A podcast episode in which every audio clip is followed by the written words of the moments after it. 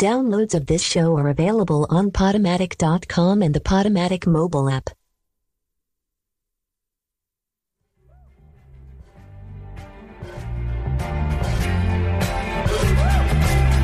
Vous avez lu l'histoire de Jesse James?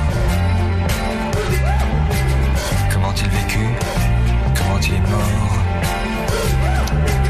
Ça vous a plu, hein? Vous en demandez encore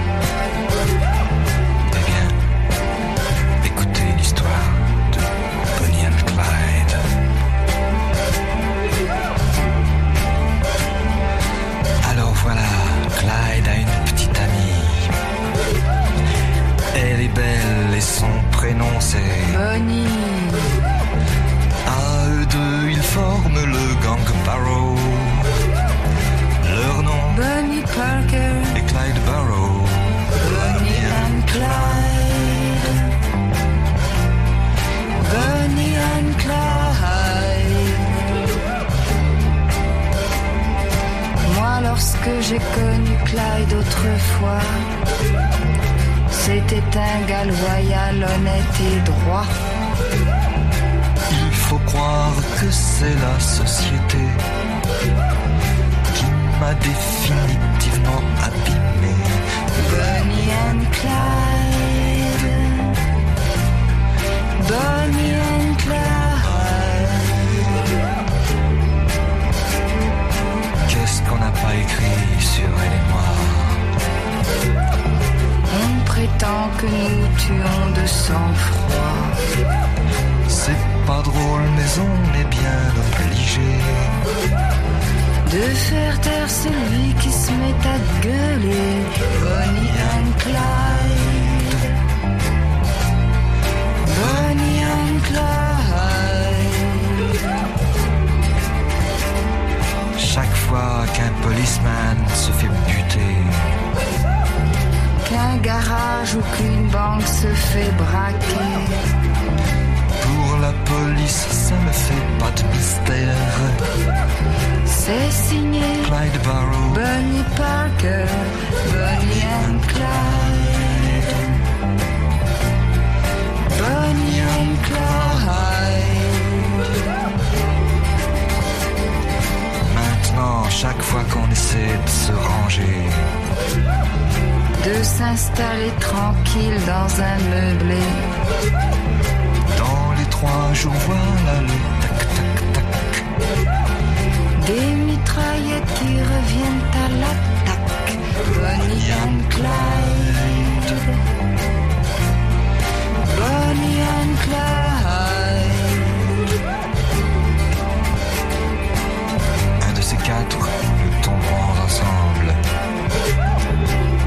Je m'en fous, c'est pour Bonnie que je tremble. Quelle importance qu'il me fasse la peau. Moi, Bonnie, je tremble pour Clyde Barrow. Bonnie and Clyde. Bonnie and Clyde. De toute façon, il ne pouvait plus s'en sortir. La seule solution, c'était mourir. Mais plus d'un les a suivis en enfer. Quand sont morts Barrow et Bonnie Parker,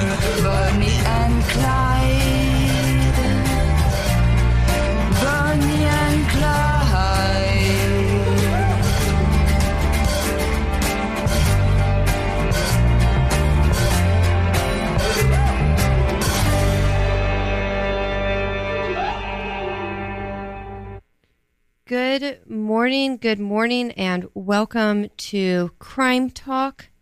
I'm your host, Joanna Perpich, and I am joined here with a co host, uh, Megan. Are you online? I am. Can you hear me? Yes, I can hear you. Uh, where are you calling in from again? You're um, out of town, right? Yeah, I'm calling uh, live from my mother's bedroom in Edina, Minnesota. That's pretty exciting. We have some Midwest representation on the show. And uh, we're also here with friend of the show, Dennis. Hello. And uh, the three of us are here today to talk about crime or I should say, murder memorabilia, also known as murderbilia, which is a word I have a very hard time pronouncing. um, maybe my co-host can do a better job of it than me. It, Uh, it gets lost in my mouth too. And uh, but before we get to the exciting world of um, Pogo the Clown paintings, we uh, have a couple of announcements for you guys. Starting off with uh, Radio Free Brooklyn's after school program. Uh, I keep telling you guys about it because I'm so excited. Radio Free Brooklyn is proud to announce that we will be launching an after school program for local teens in 2019 to learn media literacy through media making using a hands on approach guided by local professionals. Those local professionals might be us, but it will still be fun. We guarantee your kids are going to learn a lot. And um, yeah, let's have some budding reporters and talk show hosts running around Bushwick. Uh, I would be really excited if we could just uh, be able to give every kid a mic and recorder and see what they come up with, see the world through their eyes. Um, now, we've gotten a very generous grant from the city, but we um, could always use a little bit more, and that's where our listeners come in. Uh, you can find out more about the after school program and then also donate, donate, donate at radiofreebrooklyn.org slash after school. Again, that's radiofreebrooklyn.org slash after school. And now it is time for news of the week. and uh, I know that usually when we put these things together, it tends to be a little back heavy. Uh, but we actually have some stuff that's been going on all through this past week.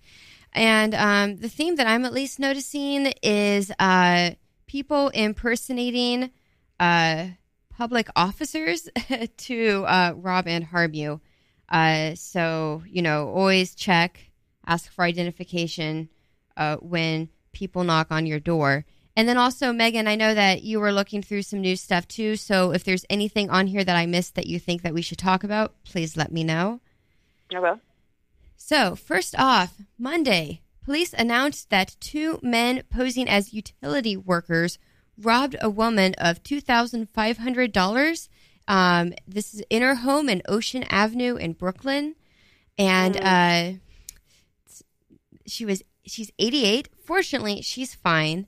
But they came up to her apartment. They said that they needed to check out the utility issue. So, of course, she lets them in. Once she get once they get inside, they demand this money from her and um, stole it, ran off into a truck that was driven by a third person. Uh, something similar, actually. Someone knocked on my door for the same reason a couple of weeks ago. They had a it was just one guy with a clipboard saying that he needed to come in and look at my utility bills. Did were you suspicious? Did you let him in? No, I told him to go fuck himself. Um, but Was he wearing a Con Ed vest?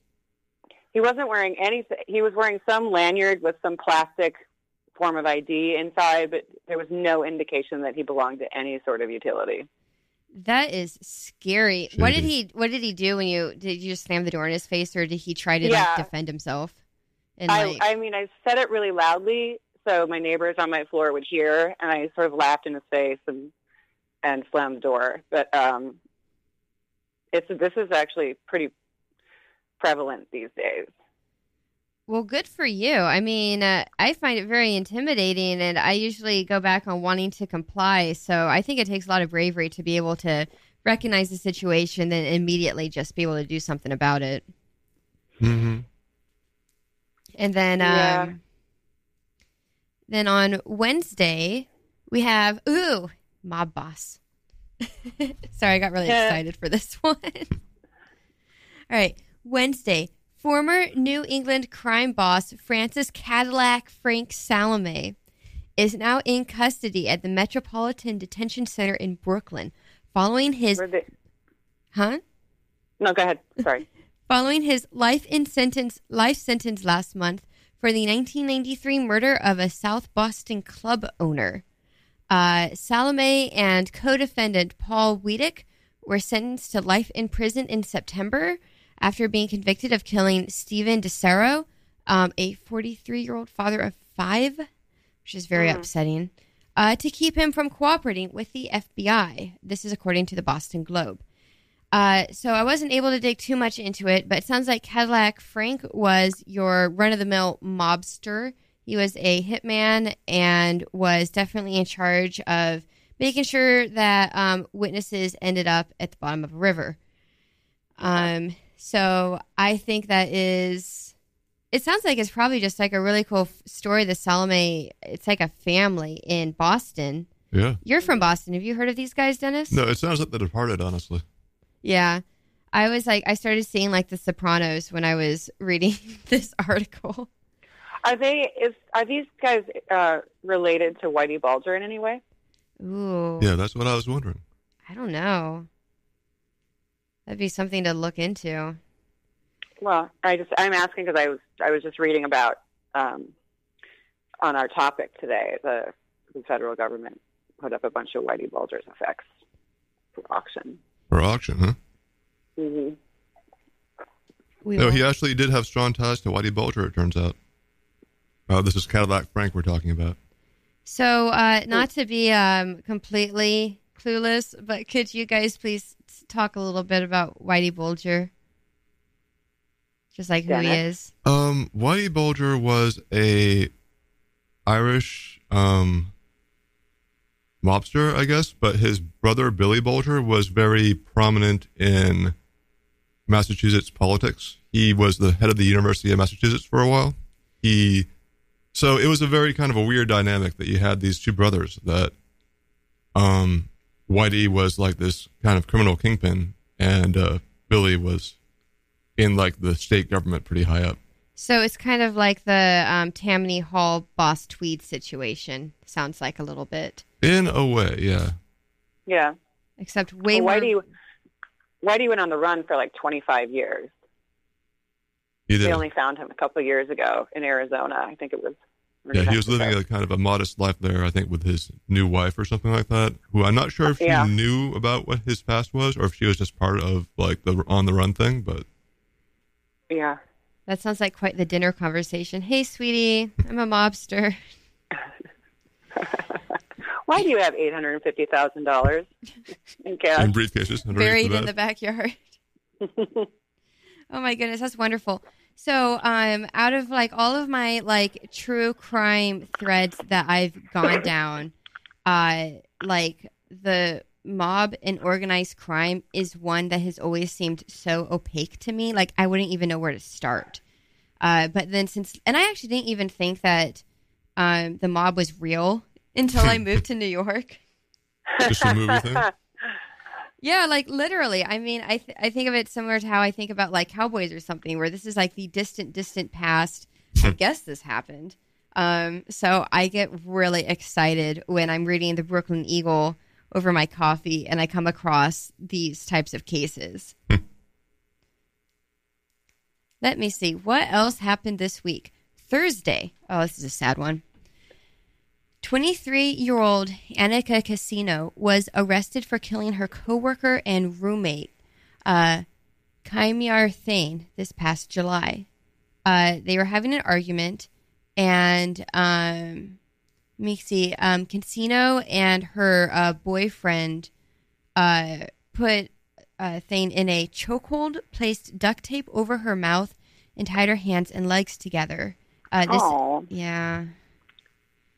And um, again, like the murderers are really young, 23. And then the victim, she was actually, um, I think she was like a 58 year old nurse.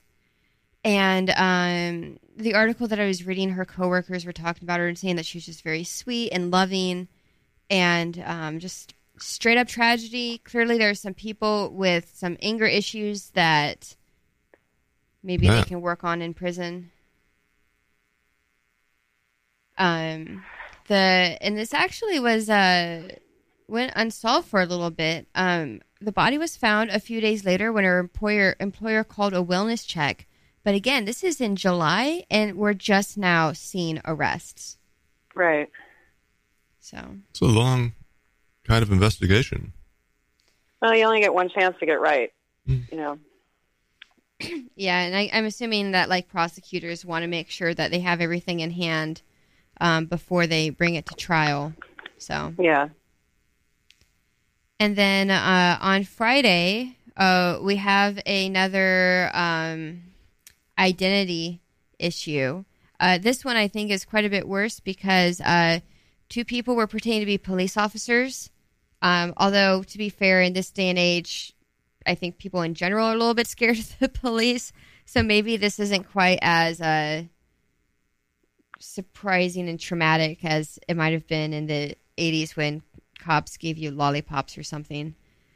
Um, but the police are asking for the public's help to identify a man who participated as part of a, a two man robbery uh, where they pretended to be police officers. This was on October 9th. Two men just uh, walked into a 32 year old man's apartment um, in at St. John's Place, and uh, they presented a gun and shield to verify their identity. Of course, they're not. And the the robbers just pushed their way in, tied up the man's hands and feet, and then um, oh, they also uh, tied up a 19 year old woman and blindfolded a 77 year old woman who were also in the apartment. Uh, now, the police have caught one suspect, uh, but they are uh, calling out for the public to help them catch the second. They do have video footage. Uh, he was last seen wearing a skull cap, a striped shirt, and light colored pants. He is described as a black male, six feet tall, and in his early 50s. Anyone with information regarding this incident is asked to call Crime Stoppers at 800 577 TIPS. That's 800 577 TIPS. Uh, Joanna, should we loop in that new uh, law that we were reading about earlier this week about how you now, about the, the police officers are going to be carrying business cards? Oh, yeah, go ahead. Um, uh, and um, I'm only running off my memory here, so please correct me if I'm wrong. But the article said that the new law is that the police officers will be carrying business cards, and they actually have to identify themselves with their name and badge number and the business card when they stop you. Is that correct? Yeah, like if you ask them, they have to be able to provide this information. So that's actually because I was sitting here reading this and I'm like, oh man, you know, if they gave me a badge, I don't know what a real badge looks like. I would be Hmm. like, goodbye, all my money. Um, so thank you for reminding for reminding us. Um, Yeah. that's a great idea too, though. If something happens that you want to file a complaint against someone, um, you'll actually be able to track down that person. Instead of relying on your memory if you asked for a name. It's like Yeah. I don't know. He looked like a cop. Blue suit.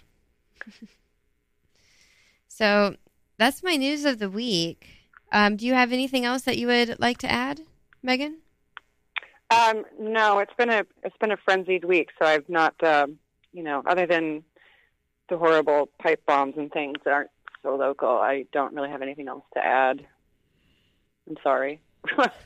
No worries. I was just hoping you'd keep on talking to cover up one of my yawns. It is a little early. Oh, um, yeah, we're just so happy that we could uh, join you, um, that you could join us on the show. I know that you had to get out of town pretty quickly for yeah. some Thanks. personal reasons. And I'm happy to do it. Well, So thank you so much. You always have room on the show. um, all right, so now on to crime memorabilia, and honestly, this is just our episode on true crime fandom. Uh, we talk probably too much about this, and it's just kind of you know we're in the Halloween spirit. Oh, right, that's my final news of the week. Is Halloween is on Wednesday, but um. So we were just trying to think of some like fun ways to wrap up October, and uh, there's just so much to this discussion, and um, there's also a lot of some ethical issues uh, that we're going to be talking about today. Um, but just as an introduction, uh, I'd like to say, okay, so what is crime memorabilia? Crime memorabilia is stuff that was either owned by serial killers, murderers, etc., things that these people have made, or things that people have ma- made about these guys. So just you go to Star Wars, you can buy your Chewbacca Pez dispenser. I don't know. Maybe there's one of Ted Bundy out there floating around the internet. God help us. I mean, there probably is. Let's be real. There probably is. All right. Yeah, so well, for Secret about that- Santa, I want a, a, a serial killer Pez collection. Well, there are action figures. I know that. So keep an eye out. That's a little seedy. Like I was reading about the son of Sam's gun. Um, he apparently used something called a Charter Arms Bulldog 44. Um, and it was a famous gun at the time, but the company Charter Arms apparently introduced a new gun called the Son of Sam Edition Charter Arms Bulldog 44, which seems like in really terrible taste to me. I mean, I don't know about you all, but oh my god. Uh, this was in 2010 that they did it too. I'm 2010. Yes. I am dying. Um, of course, our listeners are familiar with Son of Sam. Um, we had uh, Chris Mann, a storyteller, Mahan. I can never get his last name right. It's Irish. uh, but he came on and talked about Son of Sam and also the media storm around it. And so, I mean, in some ways, I'm not too surprised, but I can't imagine being like a, sale, a gun salesman and talking about the Son of Sam edition. It's the same, Just so- the same weapon. such poor taste. Yeah. Um, but you know, like when I was looking back in history, I was trying to find like the first crime memorabilia ever like acquired by the public, and uh, I was a little unsuccessful on that front. But it seems like a lot of this really took off with Jack the Ripper. Uh, Jack the Ripper is one of the uh, first well-known serial killers um, in the 1880s, 1890s in London and um, there were a series of very brutal murders of uh, sex workers that was happening at night around the city for like six years, maybe like 5 years. He was never caught. There's still huge speculation, and let's just say that the media lost their fucking minds. and they actually coined the term Jack the Ripper, uh, which we've since seen in um, a variety of other um, murders as well. Yeah. Uh, like, The term Ripper. Yeah. well, not only the term Ripper, but the media getting um, a little overexcited about a serial killer and then giving them a name and thus giving them more notoriety. Mm-hmm. And uh, so you have like this whole like Jack the Ripper tabloids launching him into like this celebrity status. Uh, also, uh, this history of public executions and um, folklore related to crime. And it really does seem like since the beginning of time, we have not only been fascinated by crime, but also fascinated by the killers. So. Yeah. Uh, I was reading an article where um, this whole idea of the killers and the media frenzy started with the advent of print media. So you're, you know, you they, the frenzy itself creates this celebrity of these killers, and that's when the that's when the line between notoriety and and infamy, and then just merit-based celebrity, sort of faded completely. And you get women writing letters to these men in prison, falling in Yeah. love. Proposals of marriage to Yeah. Charles Manson. Well, that kind of behavior is, you know, there's rewards. You get fan mail and marriage, marriages and headlines. When when the police talk about like copycat killers, it seems like that's the sort of thing that would be just fed or like kind of initiated because there's so much media attention paid to a certain killer. Otherwise, who would really know to do it? Yeah. Well, you see Or that even some sort of like homage to the original killer. And you see that a lot Right. too with school shootings. hmm They all reference each other. And it, you go, nobody listening to this, don't go on it. But if you happen to go on 4chan, there are all of these sub threads um, like these like incel threads that are worshiping like Elliot Rogers and all these horrible people, and it's like, uh, I find it incredibly disturbing. But it is like peak copycat killer where they see these people's names on the news and they want to emulate that behavior. Mhm. Right. The, um, and then of course, uh, when you have any sort of fandom, you have people wanting to buy this crap. And I um, yeah, so it's I'm sure that this is there's been like a market for this stuff for a while, and you know, like you have auction houses or estate sales. Um, also, police. Their evidence rooms are usually not super big, so at certain points they will clear them out. And uh, actually, my coworker and I were both into true crime, if you can tell. And uh, we found one of these websites where they auction off unclaimed evidence. And you can go on there and buy like rings or bracelets or things that have been like lost or stolen. And it's just available to the general public. Uh, now, of course, the police are not going to be releasing evidence related in a murder case, but sometimes stuff slips out and that's where you get a lot of this crime memorabilia is it used to be like person to person sales but then Yeah. with uh, the internet they opened up this whole new world. And for a while ebay was really the place to go for this. Uh, but then we have andy kahn who is a victim's advocate. And he found out that uh, people were selling this stuff online and he flipped out. Pro- rightly so. I mean, he's working with victims, um, you know, families of people who've been murdered, and they, I'm sure, don't want their sister's murderer's ring to be going to whoever. And so Andy Kahn actually petitioned for eBay to close that part of the site. And he was successful um, in 2001. He got eBay to ban selling anything that was related to violent crime. And I found a quote of him, and he said that crime memorabilia is one of the most egregious things I've ever seen after being involved in the criminal justice system for 25 years. I was stunned and mortified that individuals can commit these types of offenses and go on to further cla- and go on to further claim infamy and immortality. Yeah. Well, wasn't the eBay thing related to one of the the Columbine shooter's car? Say more. Wasn't that listed on eBay? That as makes crime? sense. It's like the right time. Uh, could you say? But I, I didn't see that, so I, I'm interested to hear what you found. Um, I did. I did read that the Columbine shooter's car was listed originally on eBay, and that the auction had got pulled right before they. I think right before they shut down that entire marketplace. That is so gross.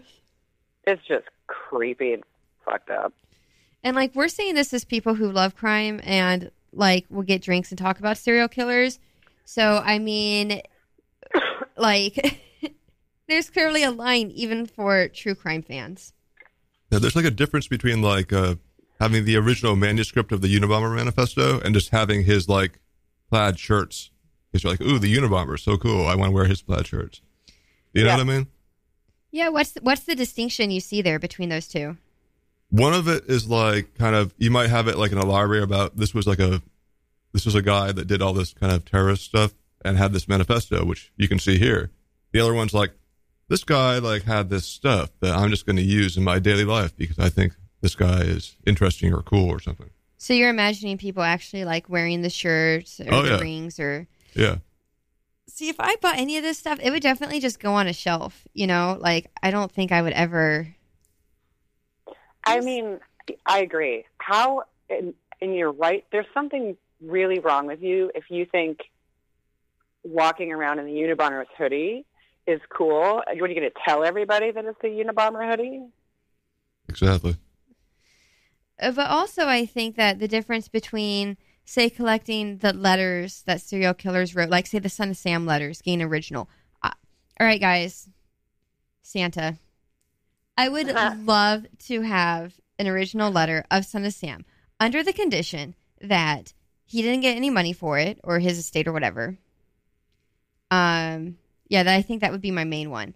But there's history behind it and like newsworthiness to it. And so for me personally, I see a very big distinction between things that are historical and things that are the tissue that Ted Bundy blew his nose on before picking up the suitcase, right? Ted Bundy's Oh, handkerchief. yeah, Like uh, there's the peripheral, inane objects of the the the day to day minutia, right? Yeah, because one of them seems to be trying to understand the crime, and the other one seems to be about like worship. Yeah.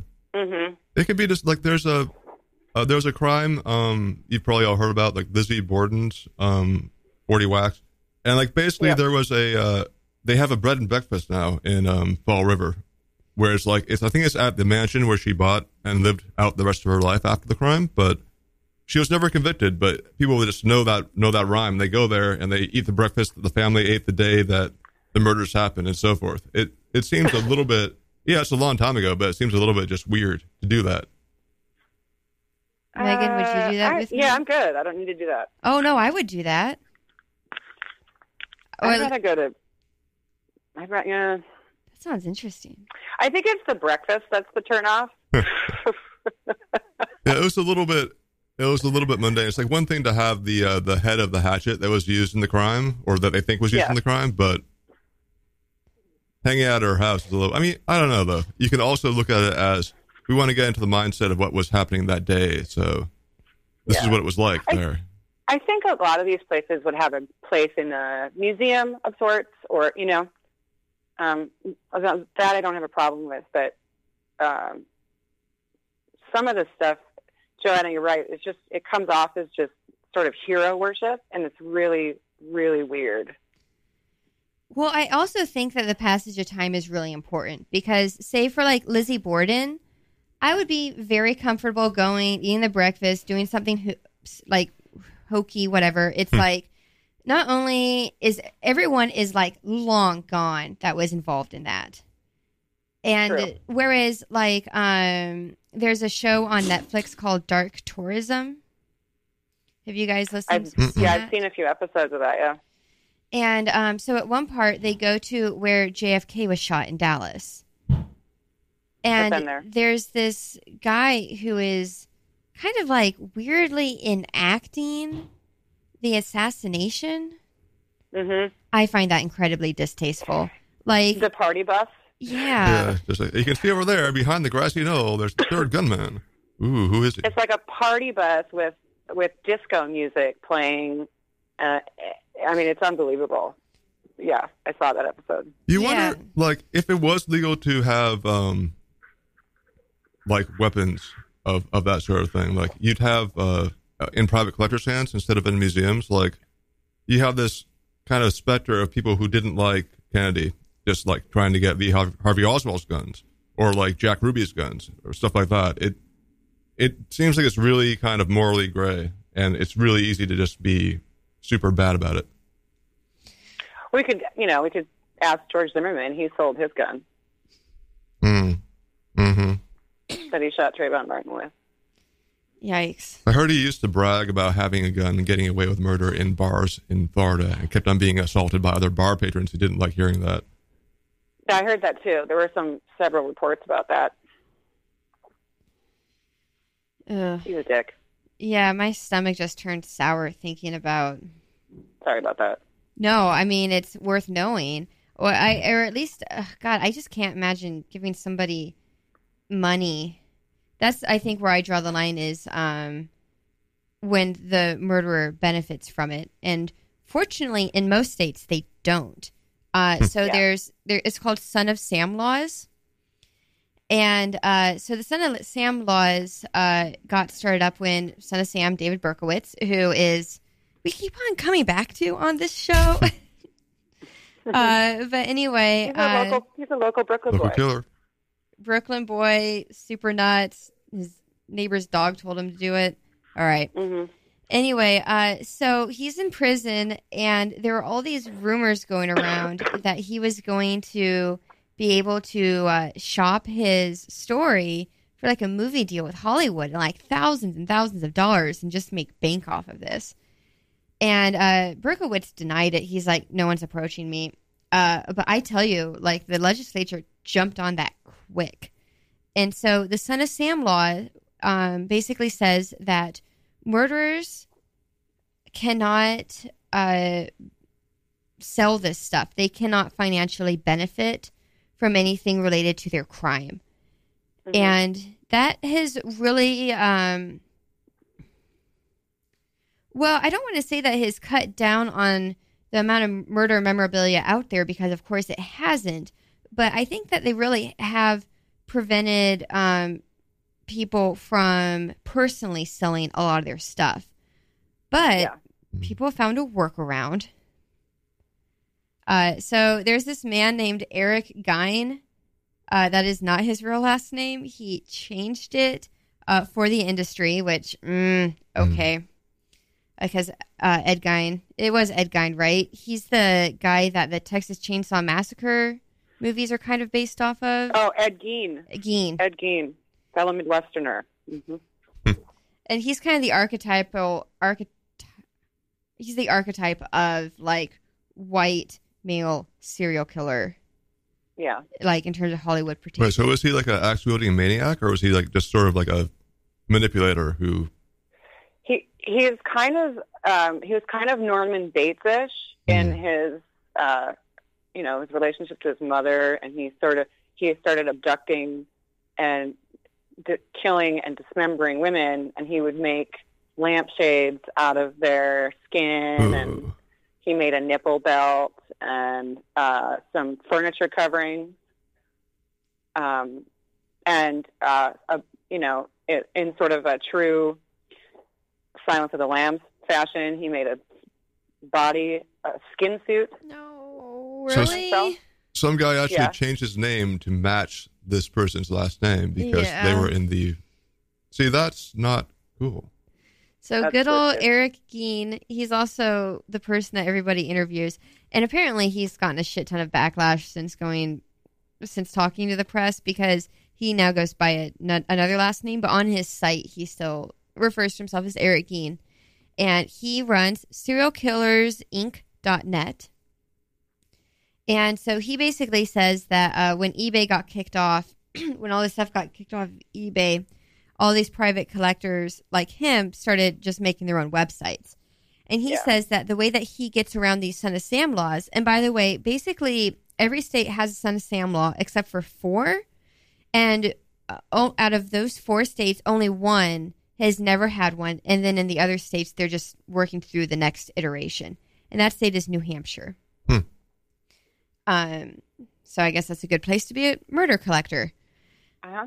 But uh, so Eric Gein says that what he does is he all got he got started just being pen pals with murderers in prison, and then at one point, someone asked him like, "Hey, like, do you want this painting I made?" And he's like, "Sure." And then they're talking. He's like, "Well, you know, like people are interested in buying this." And so now within prisons, he's known as like a as a uh, like an art dealer for criminals. and so they mail him their artwork, postcards, letters, whatever, teeth, who knows. And he Toenail will clippings. yeah, all the things, underwear. and he will uh, then put them on his website and sell them. And he claims that none of this money that he makes off the website goes towards the murderers. But he'll put like $20 a week in your commissary. And that's Hmm. kind of the payback. So he's like, well, Mhm. I won't. He's like, well, they don't make any money off of it, but I'll help them out. You know, I'm making like, money off of it.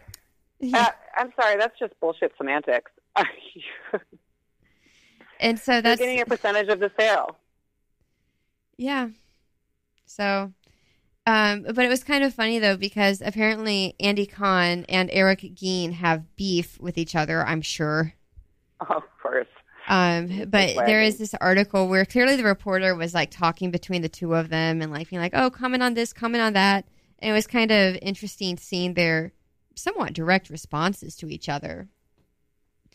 Um, but uh, it is theoretically legal to sell this stuff and to buy it. Sure. Um, but it is pretty uh, unpleasant in terms it's from, like, a shady, moral shady in the standpoint. moral side of things. Is Definitely. Most of this stuff from older crimes, like where it's back in the eight, the 19th century, where no one's still alive, or is it all like kind of mostly modern criminals? It's mostly from the little like serial killer blip that we had starting in what like the 60s, 70s, and then kind of going even until today. Like the Golden State Killer, I'm sure some of his stuff is up on there, and he's been caught what like a month. Mhm. Yeah, I haven't seen anything yet, but I'm sure there's going to be a flood in the market of his stuff. Um, so that is There's a- Oh, sorry. There's a myriad of Charles Manson goodies out on the market. I wonder if it um there was a bit of a peak after he died. I wonder what like the- Yes. The, pop music recordings he made, like when he was younger before he had been arrested. Like, what? How do, how does that sort of thing fall into this paraphernalia collection? Like, if you listen to Charles Manson's tunes, are you? Is it the Who same has as the rights having? to that? Yeah. I guess. Who owns the rights to Charles Manson's music? That's interesting. I don't know. I'd assume it would be his estate. But I mean, hmm. Like I mean, I, I assume it would be his estate, but does he even have copies of the? Does he have cop? You know, hmm, is he in ownership of a tape? that would be interesting. I was he any good? Have you listened to any of his stuff, Dennis? I have not. I don't think he was that good because I think that he probably would have been more of a, you know, musician type instead of like a crazy killer type. Although you never know. But it seemed like he was frustrated in his artistic endeavors. It's like Hitler. Moved on he to used murder. to. Uh, Hitler used to sell these like postcards of scenic views to tourists because he didn't get into art school. Mm. Yeah. Um, although I just don't understand the leap from starving artist to serial killer, mass murderer, dictator. Apparently, there's a pattern here. Apparently, I, like I think Hitler was in World War One, and like it kind of like made him more vicious than he was before. Although you know, who knows really? I don't know. I guess cult leaders. I don't know. Hitler's kind of like a cult leader. Yeah, They, I guess, they like art. Oh, I was trying to find something by Jim Jones. That was my mission when I was prepping for this. I was wondering about that too. But I mean, apart from Kool Aid, I don't know anything about you know. I did find uh, a postcard that was sent from Jonestown, um, but it wasn't from Jim Jones. It was from a resident to a family member. Oh my god. Oh, that would be really rough. It was cre- It was creepy to read. It was. It's beautiful here. Things are lovely. It's a utopia. You should come. You should definitely come. Mm, no. Just sell everything and come here. It'll be awesome. Yeah. Well, that's actually one thing that I wanted to ask you guys was where is the line on this stuff? Like how much is how far is too far for you guys? For me, Yeah. Um, I'm with. I like the letters. You know, Uh, the artwork is really bad, and I don't want it hanging in my house. Hmm. Um, uh, the letters are interesting. Like Carl Panzram's book is really interesting. Um, I have a copy of that. Um, but because you know, the historical newsworthiness sort of gives you an insight, a perspective into who they were at the time. Um, but hair clippings, nail clippings, Yeah. Uh, yeah. you know, pointless, uh, pointless artifacts or, you know, personal hygiene that reflects a worship of the individual is is uh, where I draw the line. I think even like stuff that's like maybe of historical interest could be bad if it's if you're holding it the wrong the wrong way. I mean, what I mean is like if you didn't, if you were like a really like, if you thought that the South should have won the Civil War and like slavery should have continued, and you hated Lincoln, if you collected John Wilkes Booth's guns and knives that he used like to uh, in the assassination of Lincoln and like to wound the guy in the box and then before he jumped down to the stage, and you're just like, this is so awesome, this guy's a hero. That's pretty distasteful, but in Yep. a different context, that could be, yeah, this is the stuff they use. If it's sort of like more of a museum type thing, or this is the history of it type thing, that could be a different thing. Well, that was actually something that I was thinking about when researching this is um subculture and um like subversion and how um because when I was first thinking about crime memor- memorabilia, the first thing I thought of was Siouxsie Sioux wearing a swastika in the 70s because I think a lot of people are drawn to true crime or I let me say I am drawn to true crime and to learning about these murders because it's subversive. And uh, so, like, I know a lot of punk kids who collect Iron Crosses. They're not Nazis. They just, it was like the 90s and the Holocaust seemed very far away and not nearly as threatening as it does now. And so um, there was like this weird fascination with Nazis. And um, I do think that times change. So, example, my friend who does have a lot of this stuff collected, when Trump became elected president, he put it all in a box and he's like, it's not fun to have these things anymore because now this type of discrimination is real in a way that I wasn't feeling before. Um, but like, I do think that there's,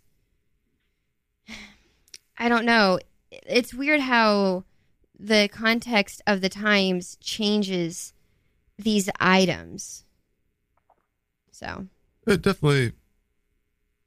Yeah, I agree, and like I think that when you have like something like a non-violent, um, a non-violent crime that everyone everyone hates the person who's involved, like that that Shkreli guy who raised the price of toxoplasmosis meds. oh, like, you're talking about Mar- Martin Yeah. Shkreli, and right? he, a bunch of Farmer his stuff was seized um, by the government uh, after after he was convicted of fraud, and like it was this Wu Tang album, the one the only one was ever pressed, you know, and it collecting that stuff. Um, you you might just want the Wu Tang album because you like the Wu Tang Clan, but you also may be like, you know, Shkreli did nothing wrong, and I'm going to take his stuff. I'm going to live the Shkreli life with this stuff. It's not as distasteful as if he was a murderer, but it's still pretty gross. You know, it's like, yeah, Yeah. yeah, he was right to raise that medication price and get some money out of those people. Uh, I I have a really hard time with this. I you know because I love creepy shit. Like I love the taxidermy and I love weird pictures and hauntings and all that stuff. But I just um, I think the I think if if I had you know a bottomless pit of money and I saw something come up for auction that I thought shouldn't be out I- you know, it'd be like a self-righteous purchase and donate it to some crime museum, the Smithsonian or something. So there's just so it has a historical importance to remind us of something, perhaps, but it shouldn't be glorified. Does that make sense? hmm So, what is the difference between having um, a lock of hair from Charles Manson in a museum versus in your private collection? I don't know why a museum would have a lock of hair of Charles Manson, unless, I mean, that doesn't make. Sense. So, any you don't sense think it's okay there either? You just don't think it's okay? I mean, it's fine. It I seems don't see- apropos of nothing. I mean, it, I don't see what um, import it would carry in an actual museum. if one of his followers um, had it, maybe it would make sense to have that lock of hair. But just having his like high school yearbook, it's kind of strange. It's Yeah, I don't. I think. I think locks of hair are gross generally. So you know, wearing it around my neck or having it hang on my wall is kind of like, yeah. Mm. Well, I guess I was just wondering about is there anything that we would be okay with if it were in a museum, but we would not be okay with in a personal collection? Or is it more of we would rather have everything in a museum, but like the things that are off limits are off limits for both? Does that make sense? Um, I don't think anything is off limits for a museum. I think if you know what the collection is, it's your decision to go and see it. You know, I mean, there's a lot of there's a lot of museums that display a lot of things that people say they're offended with. I mean, Giuliani and the piss Jesus thing hmm. right back a decade ago. So, you know, but I mean, it all goes back to uh, you know things that related to the First Amendment, which is a big thing with the paintings and such, going back to the prisoners and their and their right to paint and then distribute.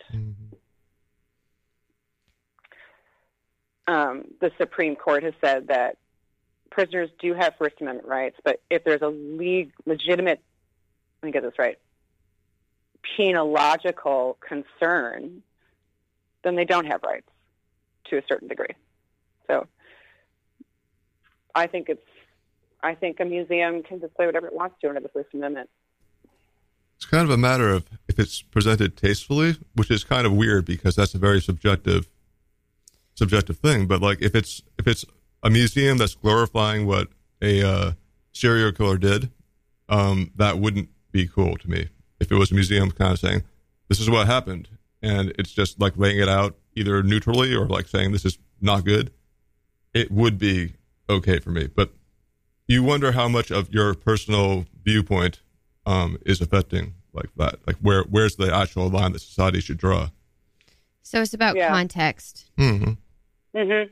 Yeah, I agree with that. Well, think about like uh, there was a there's some, the Lana Turner affair knife, which was this actress Lana Turner had had a bunch of um she she would just have affairs with various gents, and like there's this one guy who's mobbed up who got violent when she was trying to break it off, and her daughter, um, Lana Turner's daughter, came into the room and stabbed him, and he died.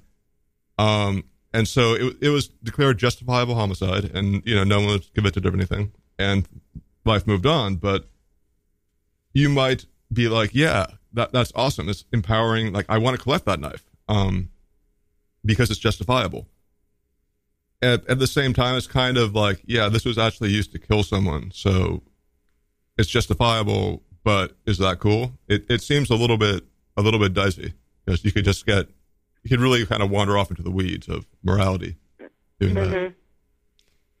Uh, well, we only have a few more minutes left. Uh, so I just wanted to end the show uh, by asking you guys if y'all found anything interesting, weird, disturbing, anything you actually want when y'all were looking into this. Like, hit me with your best of crime memorabilia. I found some really weird shit. Yeah. Um, there's uh, the there are swatches of the purple fabric from the Heaven's Gate shrouds for Oh, sale. wow. And then I think my favorite one is that when Clyde Barrow was executed, the pants he was wearing were cut up into 870 pieces. So you can buy a piece of that if you want. okay. Um, That's yeah. I I'm a little bit speechless. That's I guess he was kind of a folk hero in some ways, but like it's still pretty weird having his electric chair pants. I Yeah. can't get over the Heaven's Gate fabric. Ugh. I know. Um, the one, the really fucked up, the one, uh, one last thing, the really fucked up thing that I found was someone was selling a column buying Columbine yearbook. Yeah, no, that's that's just. I mean, if you didn't go to that That- high school, like that's pretty gross. That's some morbid shit right there. Yeah. Yeah. And again, school shootings are so present, hmm you know. Ugh. Dennis, did you uh, pick one item that you want to I share? gotta admit, I didn't really look for what you could actually buy. I was looking at various kinds of crimes, and I found a crime that wasn't actually a violent crime. It was called the Piltdown Man hoax, and basically, this guy in England said, "I found these bone fragments. I'm not sure where they're from. They look really old." And he and this other guy glued them back together and said, "Oh, this must be the missing link between ape and man." It turned out, you know, people were casting doubt on it right away, but it, they were kind of ignored until years later when they did a fluoride test to test the actual age of the bones, and it came out that it was like parts of a uh, orangutan jaw and like a human uh, cranium that they had put together. So it's something that's just like scientific fraud. It's kind of like it's kind of laughable and innocent now, but like it's like it's you this this thing exists out there somewhere. Oh my god! So that would be so funny that I was just thinking about the idea that there's probably people out there making forgeries of uh, crime items. That's true. Yeah. So you have like crime on crime on crime. Fake fake Manson pa- paintings. But um, I think that's all for today. Uh, honestly, I could go on. I think this is a very interesting topic to discuss, and it sounds like there's like a little bit of disagreement between us in terms of what we tolerate. um, or at least I think I might have a little bit more of a tolerance for some of these items.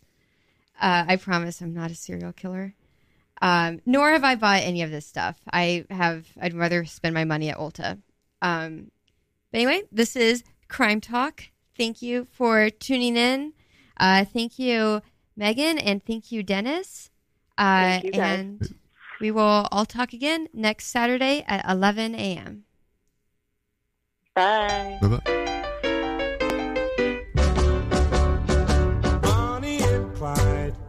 Pretty looking people, but I can tell you people they were the devil's children.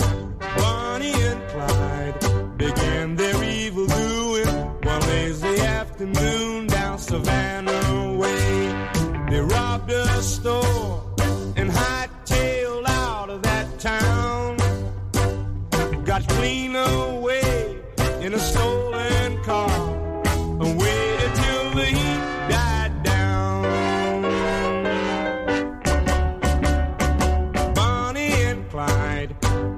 advanced their reputation and made the graduation into the banking business. Reached for the sky, sweet talking Clyde would holler as Bonnie loaded dollars